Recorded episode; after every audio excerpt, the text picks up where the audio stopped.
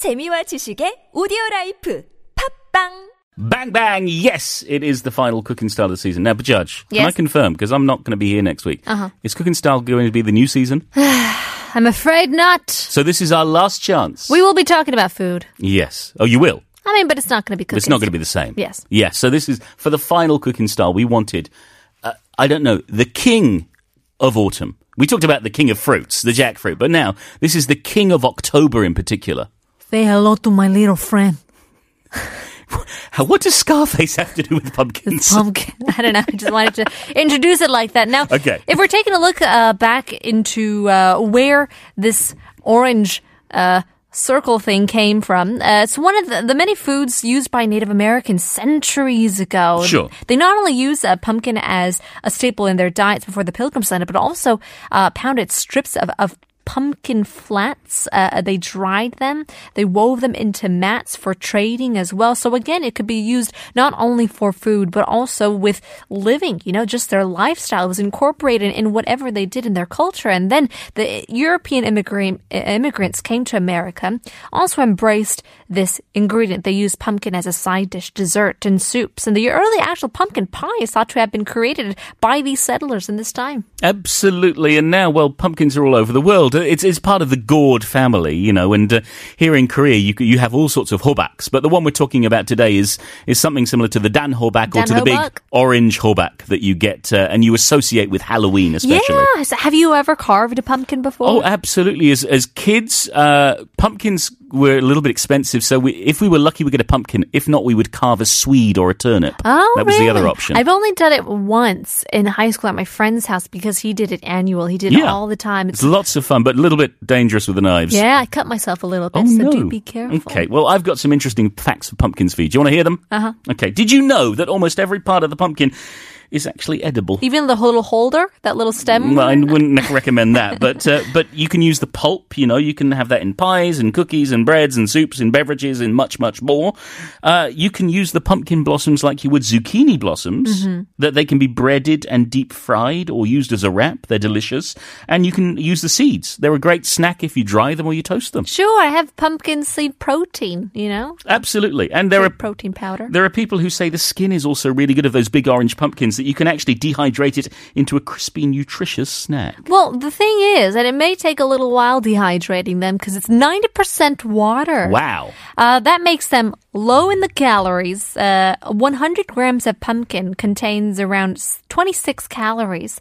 So, in comparison, uh, the same uh, serving size of sweet potato has about triple the calories. So, pumpkins are actually much more um, uh, diet friendly, should Sure. I say? And they also have more fiber than kale, more potassium than bananas, and are full of heart healthy magnesium and iron as well. Oh, absolutely good for you. Now, talking about carving pumpkins, if we look back to the origins of the jack o' lanterns, in fact, what I used to do with my family is uh, much more traditional. The early jack o' lanterns were, in fact, carved from turnips and potatoes. Really? Uh, yes, by the Irish and the Scottish, and uh, in the England, we did the same with beetroots. Uh, then European settlers arrived in America, and they continued the tradition with the pumpkins because they were cheaper, more easier to carve, and quite frankly, bigger and scarier. Yeah, seriously. I don't. I can't imagine uh, doing that with a potato. It's got to be huge or a really tiny knife. You just have to, you just have to make a really small face. Right. So let's talk about some food. Yes. Okay.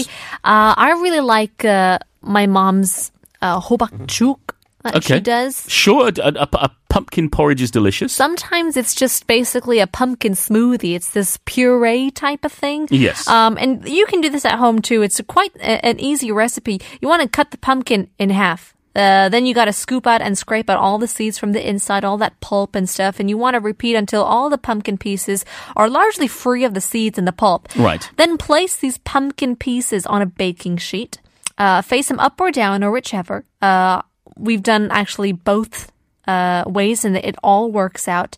Roast it in a 180 degrees Celsius oven for around 45 minutes. And you want to peel the skin off from the pumpkin pieces. Okay. Then you put it into a food processor or, or um, uh, a blender or wait until it cools also. And then you want to put it in there. or Oh, there's nothing worse than molten pumpkins squirting out of you. yeah, exactly. Then you want to puree them, and if it looks too dry, you want to add a little bit of water to give it the, the moisture it needs. And you can either use this immediately in whatever pumpkin recipe you'd like, or store in the freezer for later reuse. And And if you want to do it in the freezer or store in the freezer, you want to spoon about a cupful of pumpkin into each plastic storage bag, seal it with only just a tiny bit of an opening remaining, and then you want to use your hands to kind of flatten it out uh, and push the air uh, out of the uh, the bag, and then store them in the freezer, kind of like files. You know? Yeah, you can stack them Yeah. any way you like. Uh, then, once you've got this puree, one of the fantastic things you can do is make yourself some cookies, some pumpkin oatmeal cookies. You're going to need to preheat your oven to 180 degrees. Prepare two cookie sheets with a, a non-stick spray of some kind. Add one cup of the puree with two cups of quick oats, a quarter cup of syrup, uh, you know, maple or otherwise, half a cup of peanut butter, and pumpkin pie spice goes into the bowl with a hand mixer. Mix it together for about 30 seconds. And then from that dough, uh, put it into tablespoon sized balls. It should be sticky, so don't worry. It actually makes it easier to roll the balls if you've got the sticky dough. So lice- lightly moisten your fingers first. Then put the dough balls on the cookie sheets. Gently press down on each one with your fingers or a spoon. You don't want to squash them too much. Just flatten them into that cookie shape. Add chocolate chips on top of each cookie. Bake them for 15 to 17 minutes. You know, you don't want to get a, them too crispy. You don't want to burn them, but you want a lovely color on them. And bada bing, uh, bada boom, you've got yourself a pumpkin oatmeal cookie. Look at that. Something to really do this weekend. What we do at home is just steam the pumpkin and puree them and just eat it as a whole. Sometimes we add uh, honey to make it a little sweeter. Sometimes we add sweet potatoes and you don't need any other additional sweetener. There's so many things you can do with a pumpkin. It is delicious. There we go. The end of our final cooking style at the end of part three. We'll leave you with, ooh, the smashing pumpkins. 1979.